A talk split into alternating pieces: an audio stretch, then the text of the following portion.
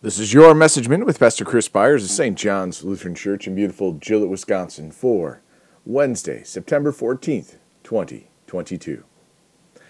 And the Lord said, Do you well to be angry? Jonah 4, verse 4.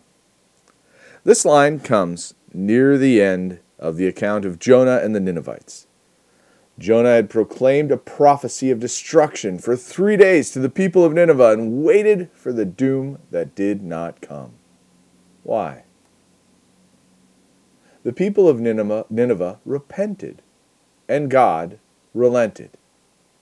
Jonah disliked the people of Nineveh and, in his heart, had hoped for their destruction.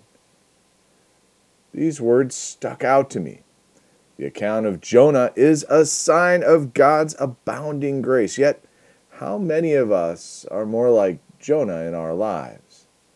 Of course, we love the grace of God to come to the people we like and care about, regardless of the way they live or where God is in their lives. But how often do we desire for those with whom we have a great dislike? To the point where we celebrate when bad things happen to them, or even hope for the bad to happen. The story of the Ninevites repenting is an ex- excellent account of our God's graciousness. When even the hardest of hearts are softened and changed it paints a picture of hope for all of us and points to the coming salvation for the entirety of creation in the sacrifice of Jesus Christ. It also points to the foolishness of anger held deep within the hearts of many.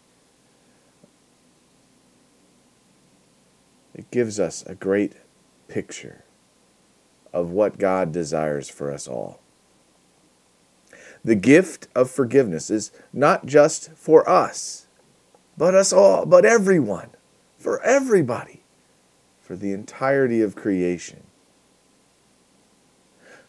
We are called to let go of our anger and trust in the mercy of our Lord,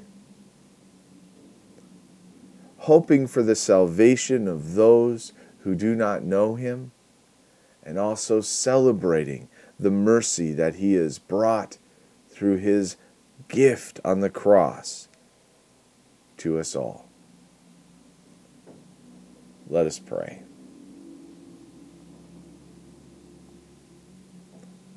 We thank you, our Heavenly Father, through Jesus Christ, your dear Son, that you have kept us this night from all harm and danger.